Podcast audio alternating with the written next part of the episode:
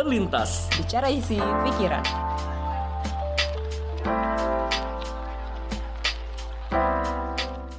Halo, Halo, selamat selamat datang di podcast podcast. terlintas. Bicara isi pikiran.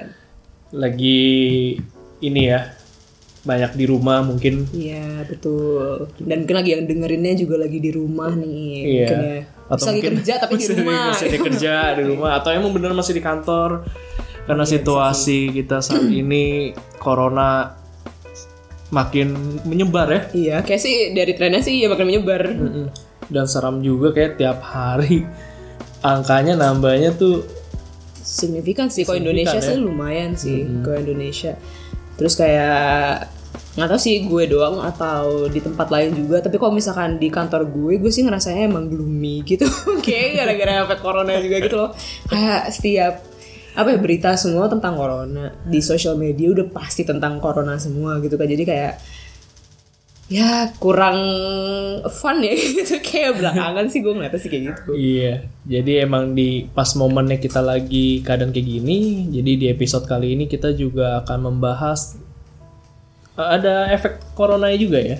Tapi Iya tapi nggak nggak benar-benar bahas tentang virus coronanya sih. Tuh, mungkin karena kita juga bukan dokter ya Tapi kita nanti akan ngobrolin banyak hal tapi terkait dengan efek-efek corona. betul Ya walaupun mungkin corona nanti akan disinggung dikit juga. yes Nah, jadi gue dan Sarah kita akan bahas dengan tema hari ini adalah adalah jaga jarak jaga jarak. Eh, jangan berpikir kita akan ngomongin soal berpasang-pasangan yang harus menjaga jarak itu tidak tapi ya seputar tadi loh ya Iya. kayak Randy bilang gitu Karena emang jaga jarak ini yang menurut kita berdua jadi tema tema umum nih salah satu tema umum akibat dari si corona ini. iya dan apa ya yang kalau misalkan term yang lagi hebohnya kan kayak apa social distancing. Ya, social Nah, distancing. gimana gitu kita harus jaga jarak gitu kan kayak satu setengah meter. Ini kita aja sambil bikin podcast satu satu setengah meter gak nih enggak ya? Enggak semeter ya?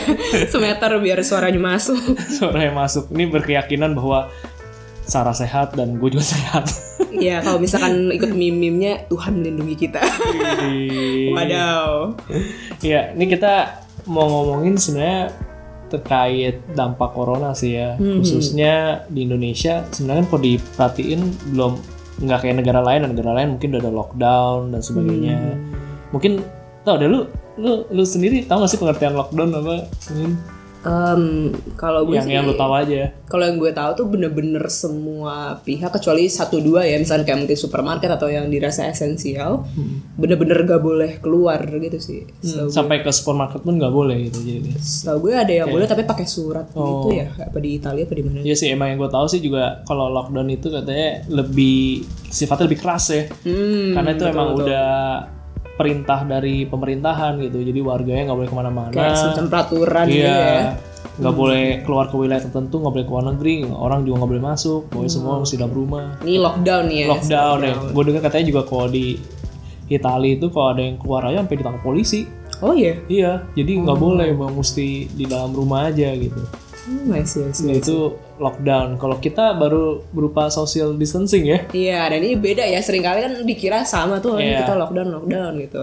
Jadi, social distancing lebih ke ini kali ya Imbauan sih. himbauan ya. Jadi kita emang mesti jaga jarak gitu. Betul. Cuman gue bingung kalau social distancing ini berlaku buat siapa aja atau ke keluarga atau masih ada toleransi tertentu ya. Gue juga Oh iya sih. Maksudnya dari regulasinya gitu ya, ke ya arah kalau mananya ya. kalau misalkan emang kita social distancing kan kalau sama orang luar ya mungkin kita ngatur jaraknya kayak katanya ada yang bilang 1,5 sampai 1,8 meter gitu. Kita Hmm. usahain jaraknya demikian.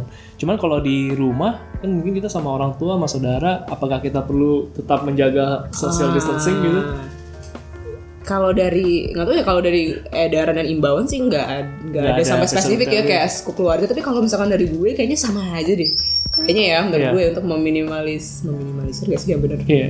Iya, Jadi mesti tetap jaga jarak gitu. Iya, kita udah melanggar nih berarti ya kalau satu koma lima meter ya. Iya, iya. Berarti ini, tapi susah juga kalau misalkan kayak orang tua ya tidur bareng. Iya sih, iya, sih susah. Tapi yang gitu. tapi menurut gue ya setidaknya kalau emang ada belum ada gejala apa-apa walaupun bisa aja ada asimptom Hmm. sih mungkin masih aman aja kali ya untuk satu keluarga tapi ya kok bisa tetap Iya, jaga. Setidaknya kalaupun ada yang nular-nular kan keluarga-keluarga ya. Maksudnya Iya. itu kan nggak intentional gitu kalau misalkan sampai kita misalkan eh, nggak hati-hati kita mau keluar ke tempat-tempat public places yang lebih rame itu kan sebenarnya penularannya juga lebih tinggi ke banyak orang gitu kan bukannya maksudnya kita nularin keluarga nggak apa-apa cuman kan kalau kayak ya itu kan ya kadang kalau di rumah mau nggak mau ya kalau namanya bersinggungan satu rumah gitu Iya kan. benar-benar. Eh, jadi gue nggak tahu deh. Gue kan emang udah sejak akhirnya virus ini makin merebak di Indonesia, Hmm. khususnya di Jakarta juga kasusnya tinggi. Gue emang jarang keluar-keluar. Ah, Gitu. Lebih banyaknya di rumah, mentok paling ke supermarket buat beli iya beberapa iya. makanan lah buat persediaan mendatang gitu. Itu Apa ya? huh? sama beli cemilan kan buat Iya sih udah udah udah udah. sambil kerja di rumah kan. itu penting loh. Iya. Terus apalagi ada regulasi work from home ya, Iya. W- WFH. Nah itu juga lagi hangat banget kan, Hangat kayak maksudnya banget, semua iya. juga lagi eh, kayaknya banyak yang perusahaannya mener- menerapkan yang apa menerapkan itu gitu Iya. untuk banyak banyak orang gitu. Jadi kayak ya gitu deh, kayaknya baru digalakan minggu kemarin ya, eh minggu ini gitu kan, Senin kemarin ya kalau nggak salah kayak Iya. baru bener-bener hype gitu untuk orang diliburin gitu. Nah itu salah satunya. Jadi kan karena emang situasi corona ini pemerintah hanya menyarankan social distancing. Menurut Hmm. gua problemnya adalah bagaimana orang aware terhadap bahayanya itu. Hmm. Karena gue gue jujur juga awalnya kayak kan berasa kayak itu suatu hal yang jauh banget ya dari Cina gitu kan terus Hmm. Sama ke- kejadiannya gimana kayak maksudnya kita masih mikir ih bener gak sih nanti udah bisa sampai ke daerah kita Iya. sampai iya. akhirnya gue lihat yang di IG-nya dari DKI Jakarta daerah-daerah rawannya tuh munculnya utama tuh daerah Kembangan Hmm. wah kantor gue di situ Cengkareng. Cengkareng lah gini kecamatan gue Iya. Kebon jeruk wah ini udah Jakarta banget Iya, iya, Wah, bener, bener, bener, bener. aman nih akhirnya kantor memutuskan WFH Iya iya iya karena itunya ya.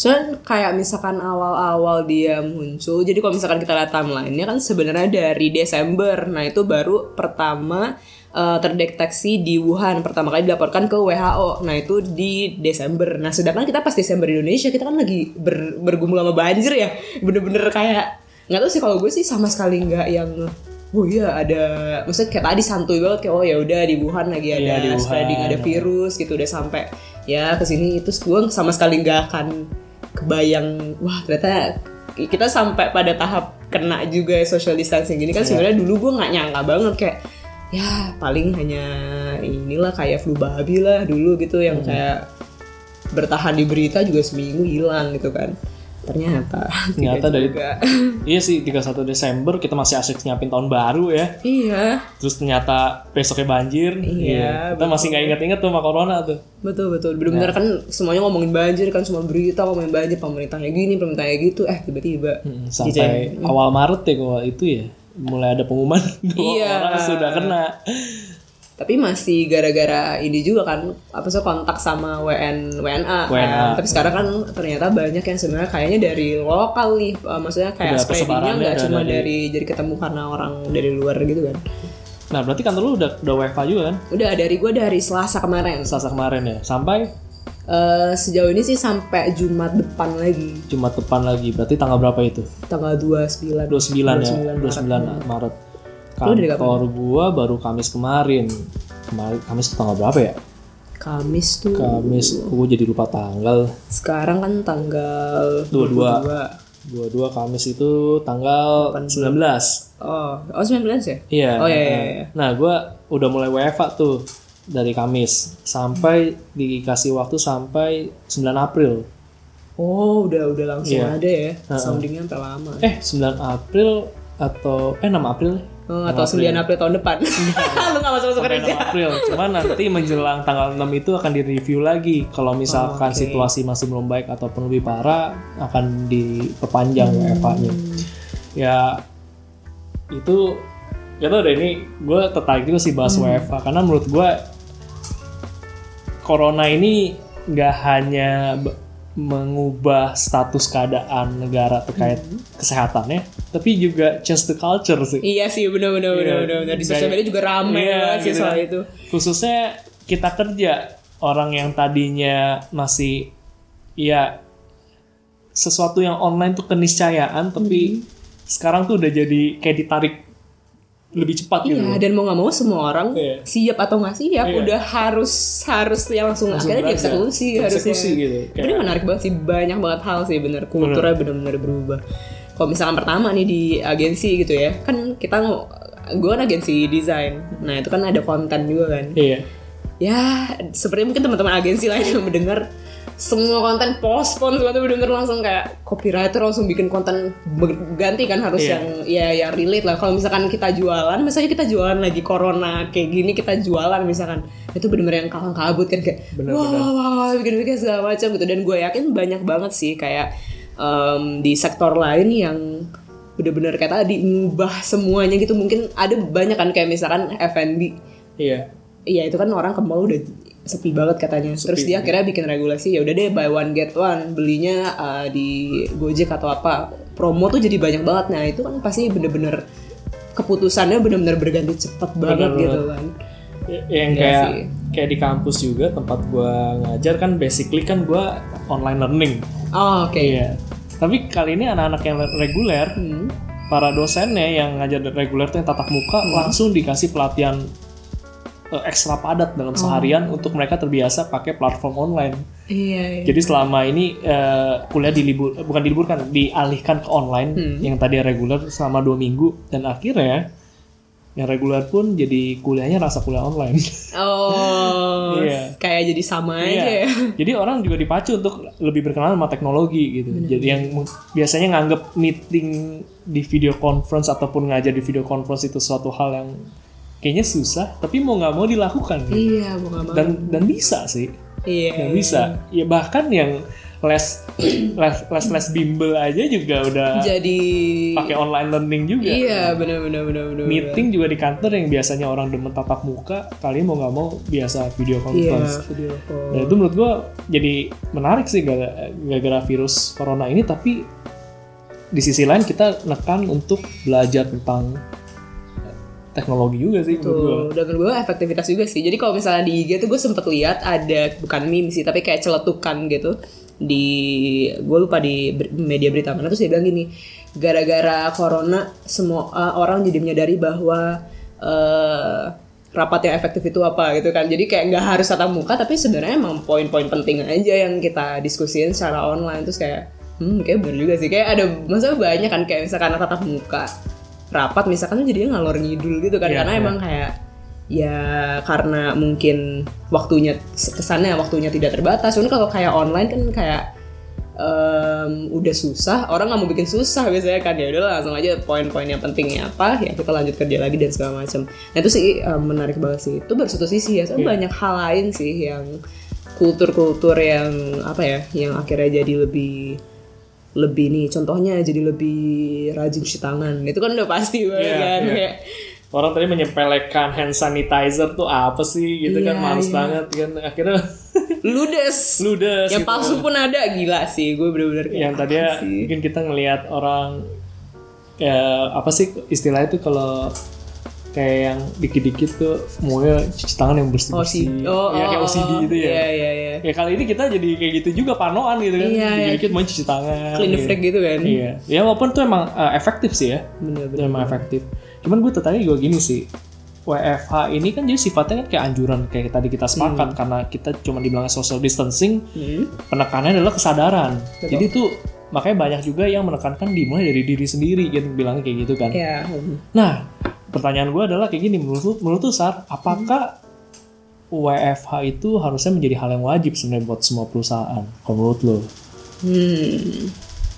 Kalau memang kerjaannya bisa dilakukan tidak harus tatap muka, menurut gue sih harusnya di hmm, diwajibin ya.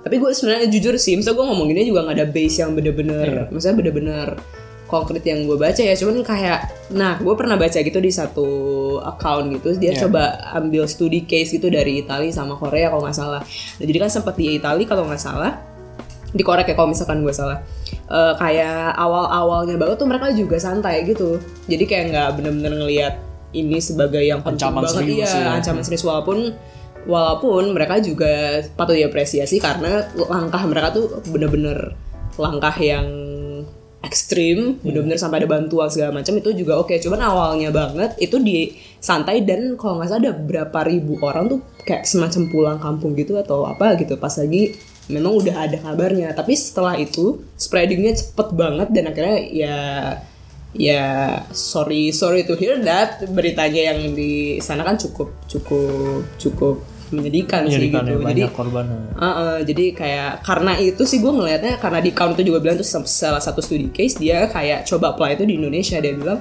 um, ya kalau misalkan kita nggak misalnya social distancing dan segala macam dan itu nggak masif nah sebenarnya tuh agak agak menyeramkan sebenarnya Iya, iya. jadi gue cukup setuju sih kalau misalkan emang itu dijadi diwajibkan untuk yang memang kerjanya memang bisa di rumah sih Iya. gue kayak itu lu mengurangi risiko sih Karena emang faktanya beberapa eh, perusahaan tidak menerapkan ini gitu. Iya betul betul Iya, betul. bahkan ya eh, teman gue tempat dia bekerja malah tetap emang ngajurinnya masuk gitu. Oh gitu. Iya dengan iming-imingnya ya tempatnya itu udah sesuai standar hospital. Iya. Terus nggak perlu takut kalau misalkan kena nanti akan ditanggung biayanya. Tapi kan sebenarnya kan bukan itu kan yang Iya, masalahnya gitu. Masalahnya adalah kalau lu kena lu berpotensi jadi jadi duta duta iya. virus corona gitu. Carrier ya. iya, jadi carrier ya.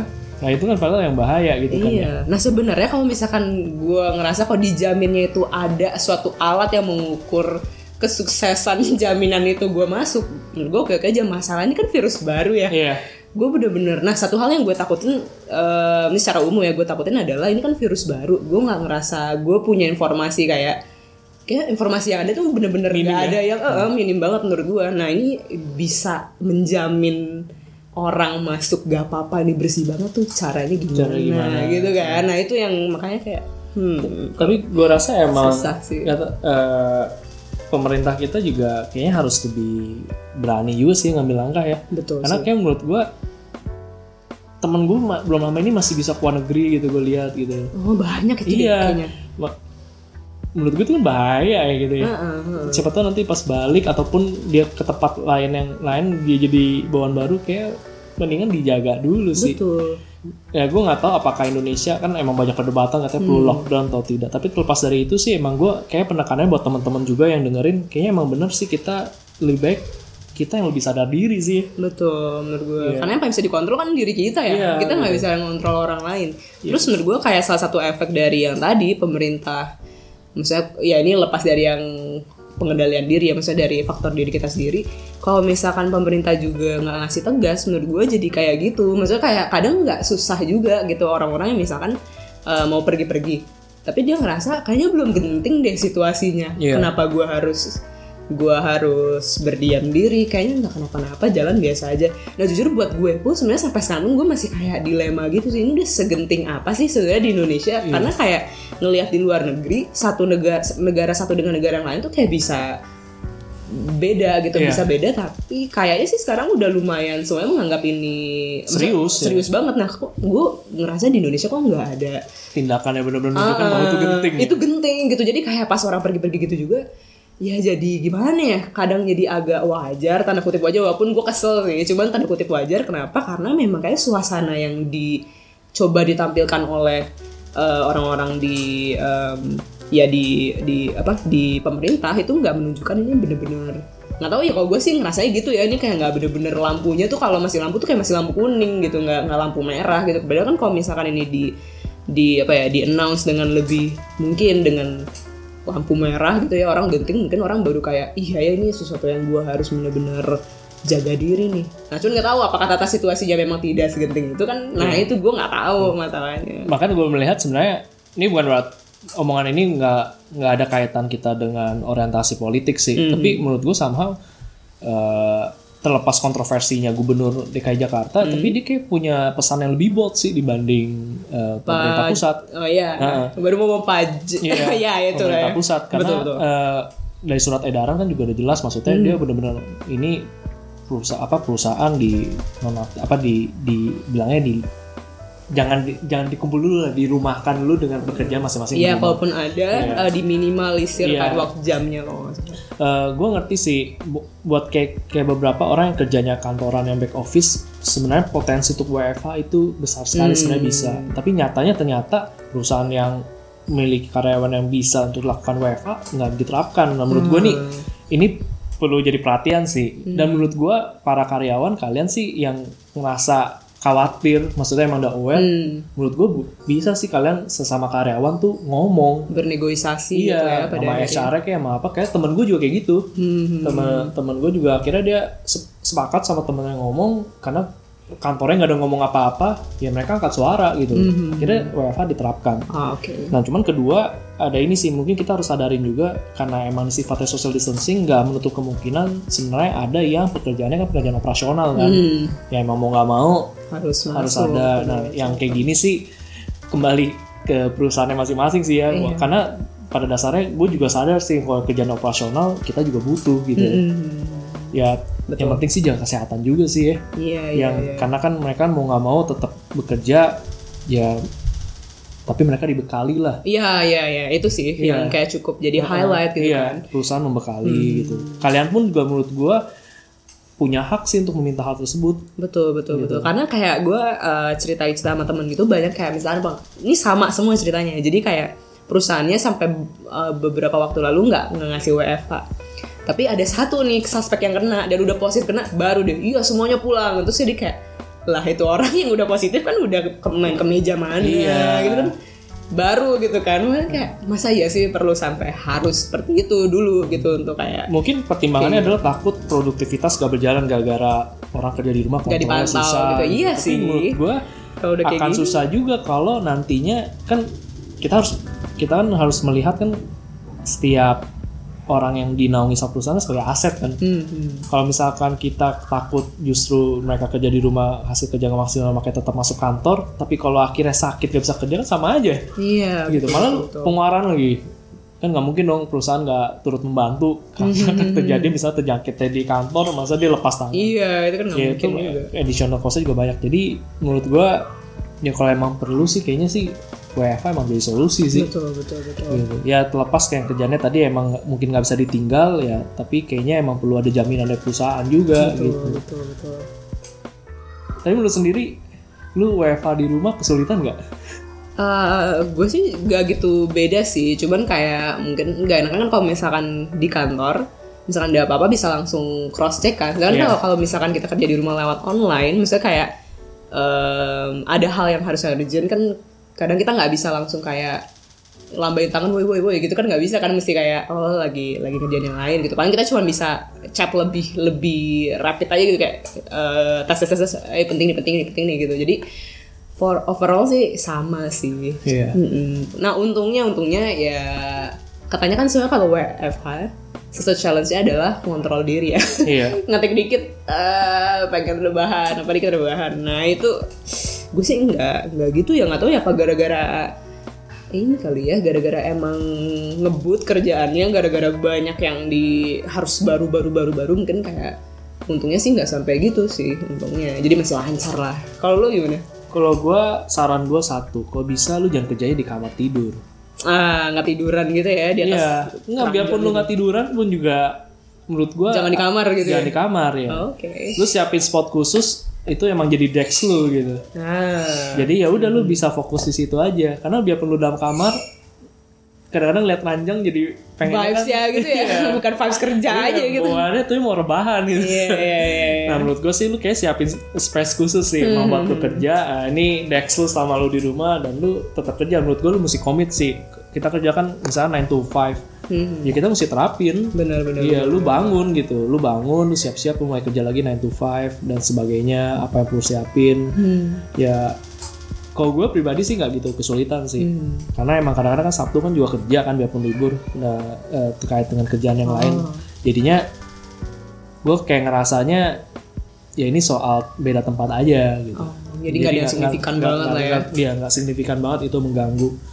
Cuman ya memang ini aja sih kadang gangguannya adalah karena di rumah kadang-kadang dimintain tolong itu yang susah. Oh, I jadi see, susah gitu bisa dipanggil kan jadi eh nyokap gitu misalnya eh tolong dong ini dulu ini beliin ap- apa beliin apa gitu nggak cari apa gitu ya, ya paling Iya, iya. gangguannya ya gangguan kecil kayak gitu Iya, aja iya. sih Itu banyak yang lucu-lucu juga sih kayak misalnya lagi meeting liat di Twitter tuh warga Twitter. Jadi kalau lagi meeting terus kayak misalkan eh, Mas beliin apa dulu gitu terus semuanya teriak gitu padahal lagi conference call gitu lagi Iya, iya, apa. iya, iya, terus iya. kayak apa apa tuh anak apa Sa- iya iya, ada yang gini eh ma cebok gitu terus anaknya cebok teriak gitu terus masuk ke pas conference call terus kayak wow lucu udah. banget sih. iya ma udah Iya. belum lagi yang hewan peliharaan kan oh iya kan, sih ya. benar-benar anjing gonggong semacamnya tapi juga emang fenomena WFH ini lucu loh Iya, menarik ya. iya kayak teman gue iya kantor gue udah nerapin WFH work from headquarter iya sama aja aduh. Oh gue udah WFH work from here iya. Weh. from here tapi di kantor. Iya sama ya bohong dong. Terus ada yang bilang kayak gini iya bos gue udah nerapin WFA tapi WFA nya F nya lebih satu. Jadi, WFH wa- iya. Apa tuh? jadi work far from home. Sama aja dong di kantor ya maksudnya? Iya. Jauh dari rumah Sedih sedih. Idenya ada aja ya Iya, iya. kayak Ada yang lebih puitis Work from heart. Weh. work from home ya Dahsyat sih emang. Banyak sih yang Apa maksudnya kayak yang lucu-lucunya menyenangkannya sih juga kayak sih di media sosial semuanya ada ya. Iya meme sih lucu-lucu juga. Iya, lucu-lucu. tapi emang gue ya berarti kita sepakat ya koji itu sebenarnya suatu hal yang perlu ya. Hmm, hmm. karena emang sih jaga jarak itu saat ini menjadi hal yang penting. Betul, makanya itu jadi tema kita juga. Betul, betul. nah tapi yang hal yang gue salah satu hal yang gue juga juga garis bawahi di sini adalah kayaknya emang aware, lagi-lagi soal awareness ya Hmm. kesadaran kesadaran bahwa emang bahayanya corona ini tuh nggak benar-benar terasa benar lu bayangin aja misalnya kayak gini Eh, WHO udah menyatakan corona itu sebagai pandemi. pandemi Oke, di sini kita bilang apa udah jadi pandemi di sini kan. Hmm.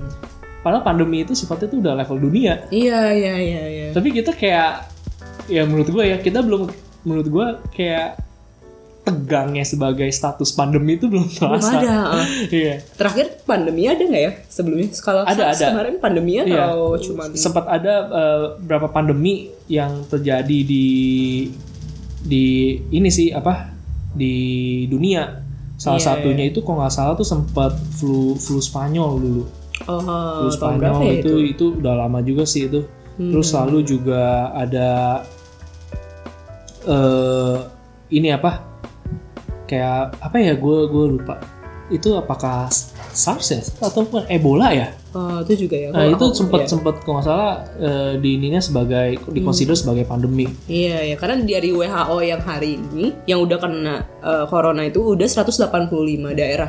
Hmm. 185 seluruh dunia dan udah 267 ribu eh, case yang udah ke confirm.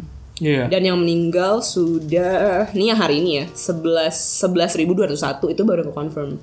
Itu belum belum yang belum ke data ya dan itu kan ya itu sampai ke status nasional eh, bukan nasional bahkan udah seluruh dunia kan sebenarnya juga kayak wah gila nih bencana global gitu lu yang di Italia lu yang di Indonesia tuh maksudnya sejauh itu mengalami yang sama gitu kan Iya. jadi kayak nah itu sama sih itu gentingnya memang Makanya belum kayak banget sih sebenarnya kan ada kayak level-levelnya gitu kan. Kalau Hmm. perta- pertama itu adalah levelnya endemi, endemi itu tingkat daerah. Hmm. Wabah, wabah itu sampai negara, epidemi itu sampai tingkatnya itu antar negara. Ini udah pandemi loh, udah dunia. udah satu dunia Udah satu dunia. merasakan hal yang sama Nah, dengan situasi kita kayak gini kayak penting banget makanya kita emang menjaga diri jadinya. betul betul betul mungkin lagi mau keluar keluar ditahan dulu gitu. Walaupun ada yang lucu juga sih. Ah, maksudnya ini di, di media sosial sih yang agak cukup hype gitu. Jadi kayak ah kalau misalkan yang introvert mah enak katanya di rumah mah udah biasa. Nih kasihan nih yang para extrovert extrovert nih yang udah pada haus banget nih ketemu orang gitu. Nggak sih kalau ya itu jadi hal yang lucu sih gue padahal kayak kayak sih mau extrovert atau introvert juga kayaknya kalau misalkan emang ya apa ya bener-bener cuma di rumah doang atau apa kan kayaknya nggak nggak segitunya juga gitu kan. Itu Iya. hal-hal lain sih yang menurut gue kayak em, ya warna-warni lah bumbu-bumbu fenomena corona aja sih. Menurut gue kayak lucu juga sih. Cuman kayak lebih dari itu deh maksudnya kayak nggak soal maksudnya ini, ini tuh nggak cuma soal aduh gue nggak bisa ketemu temen gue bosen banget di rumah. Cuman kan kayak ya ini bener-bener cukup serius gitu loh. Kayak eh, perdana menteri Italia kalau nggak salah yang Gius, Gius, Gius siapa gitu dia bilang em, kalau misalkan anak muda bukan anak muda sih orang-orang di zaman dulu eh, dikirim ke dikirim buat berperang untuk berkorban bagi negara. Tapi sekarang lu dikirim untuk tetap di rumah biar lu berkorban buat negara. Terus kayak Iya itu memang di memang dia sounding itu biar kayak ngasih lihat nah lu tuh cuma disuruh diem loh di rumah ya ya udah sih gitu lu berkorbannya itu doang. Yang dulu dulu tuh orang berperang sampai mati gitu buat buat negara gitu kayak. Karena emang penting sih kita buat jaga karena ngerinya kan emang yang asimptom itu kan. Asimptom itu ya health, apa health carrier dibilangnya. Hmm, yang nggak berasa. iya kita nggak ada nggak berasa efeknya apa tapi ternyata kita ada virusnya dan itu bisa menyebar. Nah ternyata yang kan sempat heboh tuh yang video yang dibuat sama Edward Suhadi. Hmm, jadi dia bilang kita pakai fungsi yang grafik itu ya Iya, kelihatan yang grafik fungsinya menekan orang eh, di rumah adalah biar peaknya virus corona itu bisa di bawah eh, fasilitas kesehatan. Hmm, hmm, hmm. Jadi kan ngerinya ketika lagi peaknya ngelewati fasilitas kesehatan, Ternyata orang nggak. banyak yang sakit tapi nggak bisa tertangani dengan baik. Hmm, Nah bahaya ternyata nggak hanya sampai situ ternyata. Jadi bahayanya adalah kayak gini lagi. Jadi kalau misalkan kita nggak menjaga jarak, kita nggak nggak nggak membatasi diri, hmm. kalau misalkan orang yang terkena wabah ini banyak, peaknya tinggi, tapi garis lurusnya fasilitas kesehatan ternyata terlampau jauh, Hmm. ternyata nggak hanya cukup itu aja. Hmm. Di tengah peaknya tingginya korban yang terkena virus dengan terbatasnya fasilitas Hmm. Fasilitas. kesehatan dengan sumber daya juga ya, dokter dan perawat, ternyata garis lurusnya itu bisa ngelengkung turun ke bawah. Oh. Karena apa? Karena ternyata faktanya maksudnya banyak juga akhirnya orang yang kelelahan. bener bener bener Perawatnya akhirnya sakit, dokter juga akhirnya sakit, kekurangan tenaga medis gitu. Akhirnya itu yang membuat makin parah keadaannya. betul betul Grafiknya tinggi, yang tadinya garis lurus bisa menampung berapa orang, akhirnya malah turun. Oh, Jadi oke. ngelengkung ke bawah garis lurusnya itu. Nah itu yang mesti kita hindarin ya caranya ya emang kita mesti menjaga jarak. gitu. betul betul betul jadi nggak cuma sementara merta ya kita jaga jarak buat Iya. saling nggak ini cuman rentetan efeknya tuh bisa jauh gitu bisa sampai ke ya itu fasilitas kesehatan yang nggak memadai gitu kan nah sebenarnya kan em, alasan-alasan kayak gitu udah cukup digaungkan sebelum pemerintah sih dengan beberapa account-account nih sebenarnya tuh masalah kita takutnya kita nggak siap doang nih Indonesia misalkan dua minggu lagi ngebludak Iya. karena sebenarnya tingkat kematian kita cukup signifikan ya per hari kayak bisa naik 30, bisa naik akhirnya selalu meningkat. Nah, memang yang dijadi takutkan ya kayak tadi gitu, yang misalkan memang rumah sakit belum bisa apa belum bisa provide uh, fasilitasnya. Ya takutnya eh, takutnya kayak seperti di Italia kalau nggak salah mereka udah kalau nggak salah udah 80 umur 80 ke atas udah nggak nggak diprioritas lagi. Maksudnya kan itu bukannya bukannya kesalahan tapi ya itu Mau suatu gimana iya keadaannya. keadaannya seperti itu. Dan terbatas. Betul dan kita kan ya kalau dilihat sekarang masih agak jauh nih sebenarnya dari Italia cukup jauh. Walaupun death rate kita tinggi sih sebenarnya. Dengan kematiannya tinggi sebenarnya. Cuman ya itu sih kalau misalkan itu kita akhirnya ada ngebludak ternyata orang semua ke rumah sakit dan nggak bisa mampu nanganin itu sebenarnya yang mimpi buruknya tuh Iya. itu juga gitu dan ini, menurut gua nggak banyak sih yang benar-benar bisa benar-benar paham ada ada kondisi yang Benar, seperti ini gitu menurut gua. Orang deket ini deket perumahan tempat kita tinggal berdua nih. Hmm. Itu orang nongkrongnya masih banyak loh. Iya. Iya, itu kan kayak apa ya maksudnya menurut gua mereka emang belum menyadari ini memang suatu hal yang berbahaya gitu. Benar benar benar benar. Ya emang masih gue nggak ngerti lah apakah itu salah satu kurang informasi yang masuk gitu kayak kurang tercerlikan gitu loh ini bahaya kayak sebegini loh gitu. Iya, Jadi kitanya kayak masih santai juga makanya menurut gua susahnya juga begini sih ketika media mencoba untuk mengangkat awareness dibilangnya terlalu menakut-nakuti. Memang ada yang lebay sih gitu. Hmm, betul. Jangan jangan menakut-nakuti gitu loh. Iya iya. iya. Media terlalu lebay. Tapi satu sisi kalau misalkan kita terlalu optimis gitu, oh tenang aja, ini bisa di di Diredam diatasi gitu. apa, diredam apa segala macam ya orang juga bawaannya jadi kayak santai gitu. Hmm. Karena makanya kayak gue sempat ngobrol sama teman gue. Jadi jadi kita ngobrol, eh lu tempat dia tinggalnya di di daerah Jawa Timur Hmm. gitu atau mana sih ya apa? Deket Universitas Brawijaya lah gue. Nah, oke. gue gue juga gak tahu tuh mana tapi intinya dia bilang daerah dia masih termasuk aman lah walaupun katanya ada satu mahasiswa eh, suspek corona. Masih suspek ya jadi belum tahu. Tapi jadi kayak khawatir. Ya udah kira kita ngobrol tuh. Ya yang penting eh Brawijaya itu Malang ya nggak salah ya? Iya kayak Malang deh. Nggak tahu. Kayak Malang deh kayak Malang. Terus eh, dia ngom- ngomong iya yang penting jaga kesehatan. Ya kita sepakat ya kita jaga kesehatan kita minum yang air putih yang banyak terus vi- multivitamin istirahat yang cukup gitu. Terus sama dia ngomong kayak gini ya hama harus positif gitu. Hmm. pikiran harus positif. Nah terus gue ngomong kayak positif juga nggak perlu gitu. Ah, kenapa tuh? Kita harus imbangin dengan negatif juga. Gitu. hmm. karena misalnya contoh kayak orang panic buying gitu. Sebenarnya menurut gue mempersiapkan makanannya nggak salah betul tapi mereka terlalu negatif Ah, oke. jadi mikirnya wah nih kayaknya gue keluarga gue bisa nggak survive nih kalau lagi akhirnya makanan susah makanya Pesimis banyak gitu ya. iya pesimis gitu kan nah tapi menurut gue kalau misalkan kita memberi porsi positifnya Hmm. ada optimisnya akhirnya kita sadar ya udah gue beli yang seperlunya Mhm. tapi menurut gua kalau misal kita terlalu positif kita akhirnya mikirnya ini sesuatu hal yang akan terlewati dengan mudah gitu Iya, iya, jadi betul, mengen- betul. ya anggap enteng gitu. Iya masih jauh lah yang penting badan gue sehat apa segala macam tenang aja gitu. Yang penting social Hmm. distancing gitu kan. Akhirnya ya efeknya kayak gitu yang yang nongkrong masih ada Iya, yang iya, maksa-maksa untuk karyawan yang masuk kerja masih ada. Betul betul. Ya kita perlu ngimbangin gitu. Iya, Ya, iya, jadinya iya. menurut gue nggak boleh terlalu over negatif Pesimis juga nggak boleh, over optimis optimis, dan positif juga nggak boleh. Iya, sih. Kita bener-bener mesti bisa memadukan dua Keduanya. keadaan ini gitu loh. Jadinya kita bisa lebih tahu oh Iya, iya. apa. Dan yang penting juga ini sih bener-bener selalu aware dengan yang berita terkini sih menurut gue. iya Karena jujur walaupun apa ya, walaupun gue suka Parno, karena gini, menurut gue agak ada polanya gitu. Eh bukan polanya, bisa bukan bukan polanya.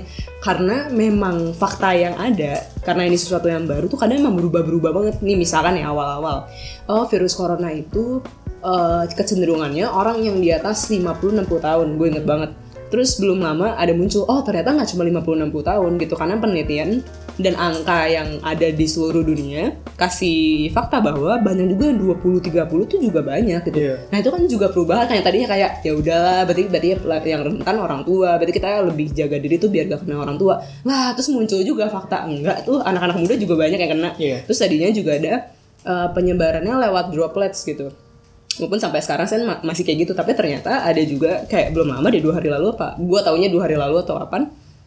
Oh ternyata memang sisa residu-residu di udara juga ada bertahan berapa jam gitu. iya iya Maksudnya ini kan berita-berita yang akan selalu terupdate kan. Nah kalau kita memang ternyata kita nggak update dengan berita yang kita nggak ngikutin dan nggak aware, menurut gue kayak antisipasi kita juga betul beda. bener. Antisipasi kita juga mungkin sampai di level yang kita nggak tahu sebelumnya. Ternyata udah udah berkembang sekian jauh gitu. Jadi kayak eh, itu menakutkan buat gue karena satu sisi bener-bener jadi kayak ah gue harus berpegang sama informasi apa nih? Kok gini yang terbaru? Apa yang mana? Gitu. Tapi satu sisi lebih baik kita menyerap tapi yang memang legit ya maksudnya memang benar-benar memang kredibel gitu nah itu baru kita menurut bisa gue tinggalin lah apa yang ada di share di WhatsApp WhatsApp kayak gitu atau kan di Messenger gitu Iya. seriously lah itu di- disingkirkan dulu mendingan cari tahu di media yang kredibel sih betul betul Iya. betul Intinya sih kayak gini. itu misalnya. Intinya sih menurut gue kayak gini sih Sarah. Yang Hmm. cukup penting adalah bagi kita semua kita menalar informasi yang masuk. betul Sebenarnya menurut gue dengan penyajian data objektif aja Hmm. harusnya kita sadar bahwa ini satu hal yang kita anggap penting. hmm. Bisa kita lihat nih, oh tiap hari kok jumlah naiknya segini ya. Hmm. Tanpa perlu media mendramatisir keadaannya biar kita benar-benar aware. Oh ini ternyata sesuatu yang bahaya. Sebenarnya kita dari nalar kita kita udah bisa nangkep gitu. benar benar benar Oh ini tadi di Cina jaraknya aja udah berapa kilometer jauhnya gitu, Hmm. tapi udah sampai sini. Dan kalau perlu diperhatiin lagi cara kerja virus juga kayak gimana. Betul. Itu bener-bener ternyata mengerikan gitu loh. Oh gitu ya? Iya. Gue gak gitu paham sih Iya. misalnya dari Gue kan kayak ngobrol sama teman sama teman gue dia kebetulan sama anak biotek lah. Dia Oh, menjelaskan dari sisinya dia sama ini gue paduin juga apa yang gue baca.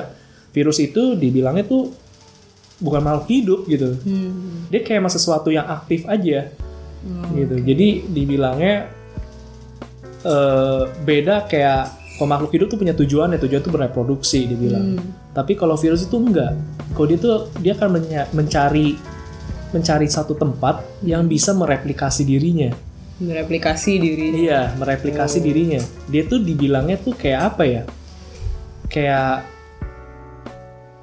pokoknya bentuknya unik kan dia dia dia ada jarum protein, Mm-mm. terus dinding lemak, sama dalamnya tuh ada RNA. Mm-mm. RNA ya mirip-mirip kayak DNA gitu lah, tapi beda lah. Kalau dia tuh kayak eh, rangkaiannya rangkaian tunggal gitu. Hmm. Nah, dia tuh bakal masuk, dia bakal nyari sel yang bisa merep, apa dia mereplikasi dirinya. Wah, makanya ya. makanya jarum protein itu yang kan kalau di sel itu katanya tuh ada kayak penangkapnya gitu. Hmm. Apa dibilangnya respirator atau apa gitu. Nah, nanti dia nangkep itu virus. Hah? Virus itu masuk. Nah, RNA-nya ini itu tuh kayak dibilangnya tuh kayak kode hack. Oh ya. Jadi ya, bisa ya, ngehack ya, ya. memanipulasi eh, inti sel kita. Jadi masuk ke sel nanti inti selnya jadi ngelihat ini kayak sesuatu hal yang bisa dia terima dan itu direplikasi. Makanya tuh virus makin banyak. kok. Virus itu makin banyak ngisi ngisi badan kita. Nah, masalah utamanya adalah imun sel kita.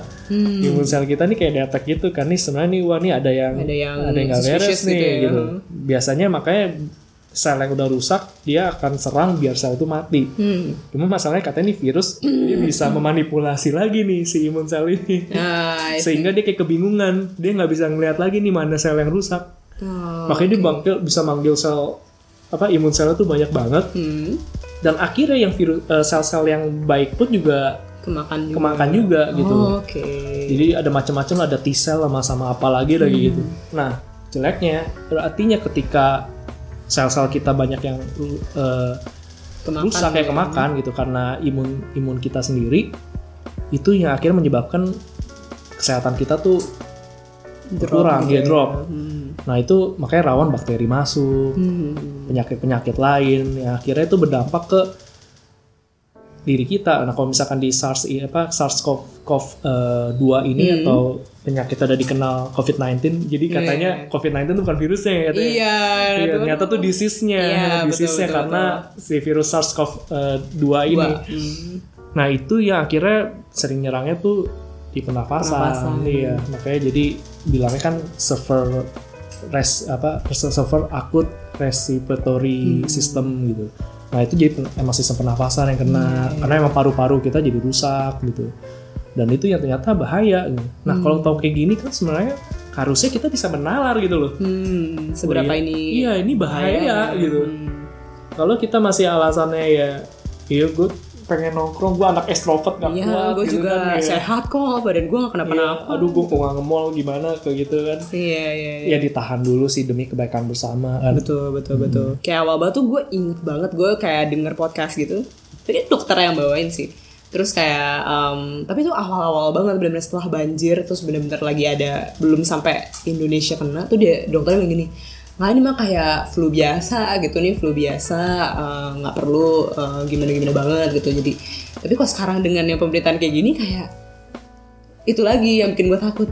Yang benernya banget tuh gimana gitu tapi satu sisi gue paham ini karena ini virus baru dan maksudnya memang kayaknya sih ke tubuh orang juga beda-beda ya karena ada yang bilang ya kalau imunnya bagus kayak nggak bakal mati sendiri kok kayak flu biasa. Tapi tadi satu sisi yang gue gue sempat nonton kayak video di sempat viral juga kan di BBC apa di mana. Jadi dia kayak pengidap COVID-19 di Inggris. Terus dia kayak cerita "Eh, enggak ini tuh tidak se apa ya tidak se sesantai yang yang kalian kira. Itu tuh Iya. bener-bener serius gitu. Gue tuh nafas bener-bener kayak kayak ada jarumnya dia bilang kalau udah sampai di tahap ini tuh sakit banget. Dan Nafasnya ini, sakit. Iya nafasnya sakit banget. Dan dia ngomong kayak gitu dia bilang ini adalah kondisi yang 10 kali lebih baik dari yang sebelumnya. Terus kayak ah 10 kali? Berarti yang worstnya gimana? ya maksudnya gimana gitu kan. Jadi kayak ya jadi itu seberapa kayak emang bener lu bilang sih secara nalar kayak ini emang nggak bisa dianggap sepele Iya, sih jadi kita kan mungkin jangan sekadar baca informasi aja, tapi kita benar-benar pikirin gitu loh. Hmm, oh iya, ternyata begini ya dampaknya ya bahaya. Mungkin kita kalau baca, iya Indonesia nambah terus ya yang sakit. Hmm. Ya mestinya kita pikir juga lah kenapa bisa gitu banyak yang kena, Iya. apa yang salah gitu. mungkin ada juga argumennya ya belum lah kita mah nggak ini nggak separah yang lain kok ada belasan ribu iya belasan ribu kita kita sekarang kan case nya 450 tapi yang meninggal berapa? Kita death rate tinggi kan nah itu kan Iya. juga harusnya kita bisa bernalar kan. Nih kita kasus belum katakanlah menurut lo nggak sebanyak ribuan di tempat lain. Tapi tingkat kematian kita juga juga juga tinggi gitu. Walaupun ya harus banyak faktor sih. Kayak misalkan ya mungkin dia ada komplikasi penyakit lainnya dan segala macam. Tapi kan tetap aja secara Hmm. secara grafik kita selalu meningkat yang ber lumayan signifikan. Dan itu kan berarti Ya, ya, meningkatkan awareness kita sih Misalnya kayak dipatahkan lagi, ya gue sehat tuh, gue ngerasa baik-baik aja. Ternyata kan dibuktikan juga bahwa ternyata health carrier juga banyak. betul gitu yang nggak ada asimptom gitu gitu, Nah itu kan mesti lu berpikir lagi, wah jangan-jangan gue bisa juga orang yang demikian gitu loh. Ya unless kalau misal kita emang ngerasa gak enak, mendingan sih langsung periksa, nggak usah malu sih ya. Kan banyak kendalanya mungkin malu. Walaupun kita ngerti sih ya di beberapa kendala di sini kan misalkan buat beberapa orang mungkin takut biaya Iya, gitu. Jadi nggak berani memeriksakan diri gitu. Tapi kalau misalnya itu sih ya memberanikan diri lah karena kan pemerintah juga eh, berkomitmen juga kalau ada yang sakit ini akan dirawat ya. betul, betul. Jadi jadi jangan takut sih kalau emang udah merasa nggak enak, udah batuk atau panas, kayak sih mendingan ke dokter Iya. aja sih emang ya. Walaupun kayaknya memang gue sempet ada dengar cerita gitu sih kayak teman-teman gue ada yang kena gitu saudara atau apa. Pas mereka ke rumah sakit juga nggak langsung disuruh cek sih. Kayak tunggu dulu kalau sampai yang gimana banget baru cek lagi atau dirujuk ke mana-mana mana-mana nggak ada yang bisa. Maksudnya gue jadi berpikir sih kayak apakah itu satu sisi ada yang bilang ya bener biar maksudnya eh biar mereka nanganin case yang emang bener-bener terbukti memang lebih Iya. lebih mengacu ke coronanya tapi dipikir-pikir lagi masa ya bingung gak sih masa kalau mau ngecek ya mendingan sebelum parah banget tapi ya kan Jokowi udah ada langkah tuh yang bakal tes masal acak kan kalau nggak salah ya semoga memang em, diberlakukan dengan sistem yang baik yang rapi itu ya Ya karena ini kembali sih, karena emang kita kan ada keterbatasan kan. Betul. Makanya sekarang juga BUMN sampai juga eh, beberapa sampai di Dikti Hmm. dia open volunteer. Oh iya iya betul kan? betul betul. Dikti open volunteer untuk mahasiswa yang punya keahlian emang di bidang kesehatan. Eh, yang di BUMN juga nyari buat siapa aja yang emang mau terpanggil untuk jadi volunteer gitu. Nah ini ya bisa jadi salah satu opsi sih buat orang yang mungkin bergerak hatinya bisa ambil bagian. Karena emang kekurangan tenaga salah satu masalah juga sih. Tempat juga terbatas. Walaupun lucunya ya emang dituliskan rumah sakit ratusan tuh. Iya. cuman gue kayak baru denger gitu oh ada rumah sakit ini oh nggak tahu Iya, nama karena gue nggak tahu ya nggak nggak kayak nggak pernah tahu oh ada rumah sakit ini ya oh ini jadi tempat rujukan buat Corona, eh, corona tes ya corona. gitu Iya, ya iya. emang menurut gue tugas infor- eh, pemerintah juga berat sih menurut gue transparansi juga perlu nggak betul betul gue agak gemes sih kalau segala sesuatu ditutupin biar kita ya maksudnya eh, in order tuh kita nggak panik iya gitu meredam Iya, riot gitu Iya, apa padahal gitu. menurut gua ya kita perlu tahu yang sebenarnya terjadi itu apa gitu. Hmm.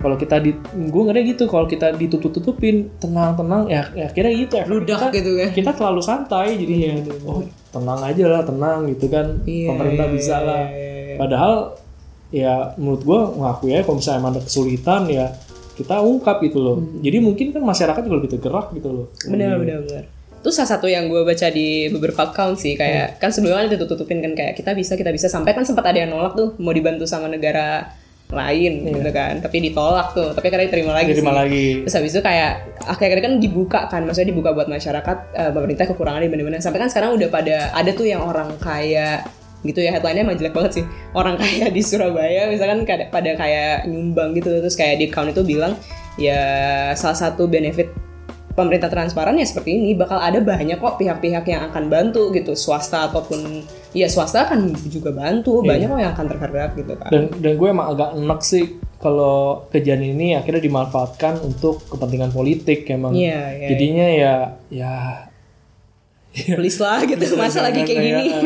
masa lagi kayak gini capek banget. Akhirnya jangan sampai akhirnya kebijakan untuk kepentingan umum itu terbatasi karena takut pergerakan politik gitu loh benar benar benar itu benar, sih benar. makanya kan malesin banget kan kita korbannya gitu loh Iya. jadi karena takut supremasi terganggu misalkan iya iya iya itu Iya, kayak akhirnya ya udah gerakan gerakannya ya terselubung aja gitu. Iya, iya, Ya itu iya. kan yang sangat sayangkan lah. betul betul ngomongin yang enak gue juga enak ya buat yang nggak apa-apa kalau mau tersinggung yang ada jualan tapi dimahal-mahalin banget ada jualan yang harusnya nggak jualin tolong toba gue kesel banget sih bener-bener kayak di IG story gue ada yang dulu jual masker apa tuh bener-bener yang mahal banget sedangkan kita tahu sekarang kondisinya adalah sampai tenaga medis aja kekurangan itu untuk Iya. untuk mereka merawat dan kayak masih banyak banget yang ngejual benda-benda yang kayak ter dimahalin yang stoknya harusnya buat rumah sakit dia jual secara umum waduh please banget sih itu harus di jangan lah gitu kasihan lagi kayak gini gitu kan tuh gue juga kesel banget sih yang kayak gitu gitu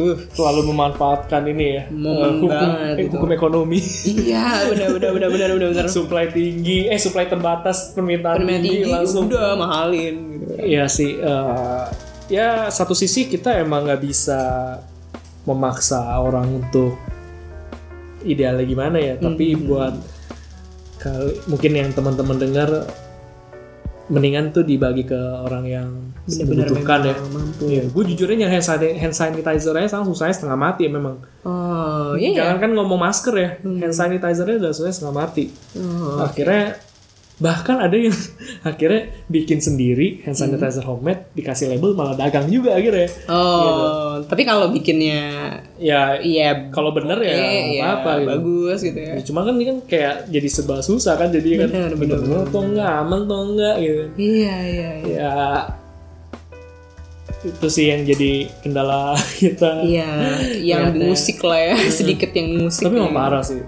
Gue tuh sempet beli masker itu di online di e-commerce karena kebutuhan buat saudaranya atasan gua. Hmm. Jadi bos gua itu punya saudara di luar negeri. Jadi dia tuh di luar negeri di Hong Kong tuh nyari masker udah susahnya setengah mati. Oh gitu. Iya. Jadi akhirnya dia sampai eh, minta tolong Ngirim dari sini. ngirim dari sini. Jadi bos Gila gua sih. minta tolong gua coba cariin dong harganya berapapun dia beli gitu. Beli tuh dia 10 10 dus gitu langsung dikirim pakai eh, kurir ke de- kayak internasional kurir lah ke sana.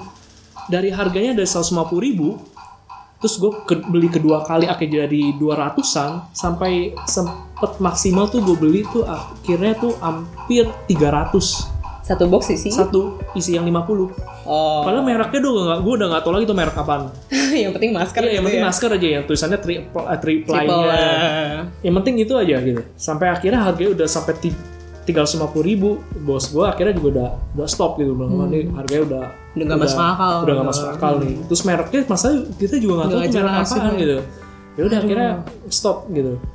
Nah itu kan goks banget gitu. Iya, iya, gua. iya, Harganya gila-gilaan banget buat masker.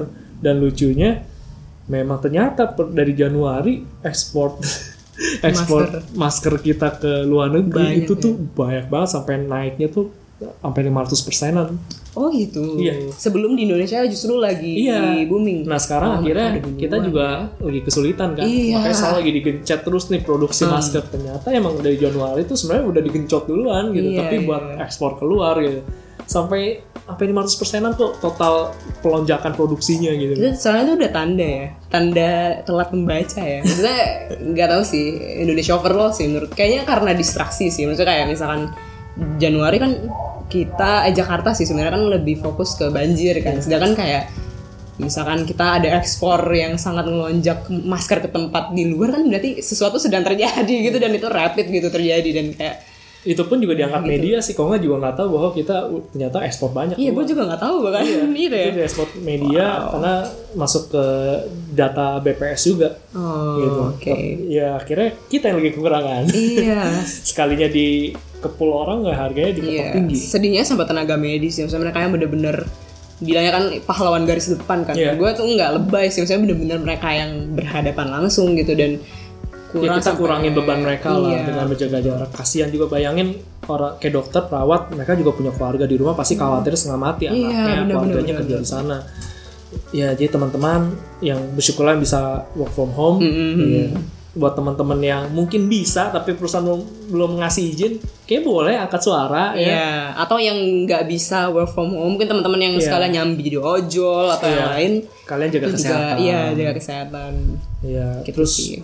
buat orang-orang yang lain kurangin kumpul-kumpul juga, Hmm, kurangin ke mall, makan di rumah aja ya. Kalau belanja Iya, juga iya, iya. belanja buat keluar di rumah. Aja gitu kan. Karena kayak emang penting kita mendukung uh, ajakan pemerintah sih buat social distancing ini karena itu bisa mengurangi dampak. Hmm. Ya itulah yang kita hadapi akhir-akhir ini. Iya. Jujur abu-abu sih, gue tetap merasa ini semua abu-abu. Iya, Ibadahnya kita udah online sekarang ya. Oh iya benar ibadah udah Ibadahnya udah online. online. Karena kan ya harus inilah ya kita udah benar-benar bisa Tetap tabah bagi keluarga yang ternyata terjangkit betul virus ini. atau sedang merawat mungkin anggota rawat, jaga keluarganya kesehatan lain. juga. Temen-temen kita kan juga temen gue kasihan loh gitu kan Hmm. kayak teman kita juga teman anda di itu kan ada yang mau merit di April kan lagi was was nih sekarang Oh iya, bener Iya, jadi banyak juga yang merit akhirnya eh, rencana nikah kan jadi bingung kan nih kayak gini Iya. gimana gitu kan. Mau diselenggara ntar Iya. dapetnya kurang juga. Nah iya kan Bercandanya pusing gitu kan? Iya. Iya iya iya nggak dia datang udah pesennya seribu. ada banyak. Heeh. Maksa datang nggak mungkin. Iya gitu. betul betul betul. Jadinya tuh dilema sendiri tapi ya buat kalian yang hadapi situasi kemudian eh, demikian moga-moga ada jalan terbaiknya. benar benar benar benar benar disabar dan ya gitu. Sem- Semoga menemukan silver liningnya lah ya. Iya. Hmm, Ya paling itu sih kita ya eh, obrolan kita kali ini. betul. Kita berharap wabah ini cepat berlalu, Hmm. kita semua sehat. Yang penting pemerintah kita juga eh, tahu juga langkah konkret yang perlu dilakukan apa Betul. dan kesadaran diri kita sendiri juga perlu ya. Benar benar benar. Di rumah Cuci aja. tangan, cuci ke- uh, kebersihan, jangan ke mana-mana keseringan. Yang penting-penting banget aja. Terus juga selalu aware dengan apa ya dengan berita-berita yang ada gitu dengan yang legit ya berita-berita yang oke. Em, stop menghakimi juga. Iya, benar. Betul. Benar-benar. Ini salah satu kegelisahan gue yang gue sempat keluar-keluar di me- media sosial gue juga sih. Kayak maksudnya banyak banget yang kayak ah ini emang ah Indonesia mah 62 emang nggak bisa dibilangin eh, keluar-keluar nah, nah, nah. tapi nyasarnya ya untuk orang-orang yang emang nggak bisa work from home gitu ya Iya. orang-orang yang memang eh, secara tadi, finansial di bawah yang emang ya Harus hidupnya- kerja. iya harus kerja kan maksudnya di kalau bercanda gue masih kayak ya udahlah refleks orang kalau emang butuh hiburan. Tapi kalau sampai yang tolol-tololin sampai yang kayak ini orang punya otak gak sih? Masa mau pergi-pergi gitu-gitu gitu aja? Ya lo punya otak gak sih? Itu mereka kan lagi berjuang buat, buat cari makan ya mau gak mau. Gue juga emang gak gemes sih kalau yang selalu bawainnya orang Indonesia orang Indonesia. Iya iya itu gue Karena nyatanya gue juga share tuh kan di BBC itu orang di Amerika ya anak mudanya demi spring break tetap party. sih. iya iya iya bener-bener Ini mah soal orangnya aja makanya kalau sadar tidak sadar ya gitu. bahkan ada TikTok challenge Corona challenge. Mereka ngejilat em, ini eh, WC dudukan WC Was, Anda Anda membuktikan. Yang nyari duit dibilang tolol yang kayak gitu apa gitu. Gue sampai kayak aduh pusing ada apa sih? Makanya ini jaga jaraknya macam-macam jaga jarak kita antar manusia jaga jarak dengan virus itu sendiri jaga jarak dari menghakimi betul jaga jarak dari informasi yang informasi yang, salah. Hmm. ya, informasi yang salah. Jadi teman-teman ya mari kita dimulai dari diri sendiri. Gue setuju banget sih itu dimulai dari diri sendiri. gue juga setuju dengan hashtagnya narasi di rumah aja. Iya hashtag di rumah aja. Jadinya kita bisa jaga diri. Dan benar ternyata cuci tangan itu mujarab karena apa? Hmm. katanya virus itu dia kan dindingnya dinding lemak ya. Hmm. itu mudah hancur saat ketika kena cairan uh, sabun ketika Oh, lagi oh gitu. kita cuci tangan. Nah itu memang benar- benar-benar berfungsi untuk membersihkan tangan kita dari virus. Dibanding hand sanitizer Ya, hand sanitizer itu katanya minimal di eh, 70% alkoholnya. Jadi minimal banget 70 Iya, tapi, oh, di atas akan lebih baik katanya buat virus. Tapi sebenarnya menurut gua eh, kayaknya adalah fungsinya juga buat ini bakteri sih. Nah. Kan dibilang kan sebenarnya kan bahayanya kalau orang udah kena virus kan bakteri akhirnya masuk kan. Nah ini juga untuk mengurangi Hmm. Risiko itu, risiko gitu ya. itu gitu. Jadi teman-teman ya rajin membersihkan diri ya. ya jaga jarak katanya Jaga jaga jarak jarak, dengan iya. hal-hal yang eh, dirasa kurang Iya. baik lah ya Dan stop menghakimi lah, apalagi yang bilang ibadah online itu orang yang kurang Iman. taat, iman itu. Jangan seperti itu karena kita kondisinya kayak lagi khusus. Iya jarak mudah Tuhan tidak selalu Iya. karena ibadah gitu. Eh, at least kalau itu jadi pemaknaan spiritual pribadi ya lakukan sendiri tapi nggak usah ngajak-ngajak orang betul betul betul betul. ya silakan gitu loh Iya, tapi nggak usah menghakimi orang gitu Buat yang berpasang-pasangan jaga jarak dulu juga. Iya. Buat yang temen-temenan jaga jarak dulu juga. paling itu aja teman-teman semoga aman selalu ya Iya betul betul stay safe ya. Hashtag di rumah aja. tulisan kita di IG sudah keluar Iya perdana udah bisa Iya. dibaca juga. baca juga tulisannya Sarah Iya tulisannya. mengenai saya. peta kosong ya Iya peta kosong. nah nanti ditunggu lagi nanti akan keluar juga edisi yang lain Iya. tulisan yang lain berbarengan dengan episode ini nanti nggak lama keluar ya Iya betul betul betul. Jadi tunggu ya teman-teman. Kita jadi di IG juga ada Artikel mini lah ya. Iya. Bukan artikel sih kayak pembahasan. Baca- bacaan singkat Bacaan aja. singkat bener-bener. Yang kayak nggak nyampe 5 menit juga kelar Iya. gitu kan. tapi moga-moga itu bisa Ngasih Sesuatu. sesuatu. Hmm. Paling itu nanti dipantau juga IG kita kalau ada Yes. kritik dan saran boleh boleh ke kita terlintas.media ya dot media gmail.com atau di account kita DM kita langsung karena kan beberapa kan sempat ada question terus Iya. kita kayak diskusi singkat lah sama Ternyata seru juga ya bisa iya, seru, banget juga. sih Jadi teman-teman kalau emang kita lagi ada open diskusi, kalau mau join wah gila kita seneng banget gitu Iya, bisa lihat respon-responnya. ngeliat insight-nya atau Iya. tadi juga sempat ada di artikel sebelumnya juga sempat kasih insight tuh oke banget tuh kita share lagi kita share ulang di Iya. story dan itu sangat membuka juga Oke, jadi kita tunggu ya teman-teman dan nantikan episode kita selanjutnya dan juga tulisan kita. Salah satu terlintas di pikiran, biarlah ia menjajah hingga menjadi nyata saya Randy. saya Sarah Sampai jumpa di episode selanjutnya. bye bye stay safe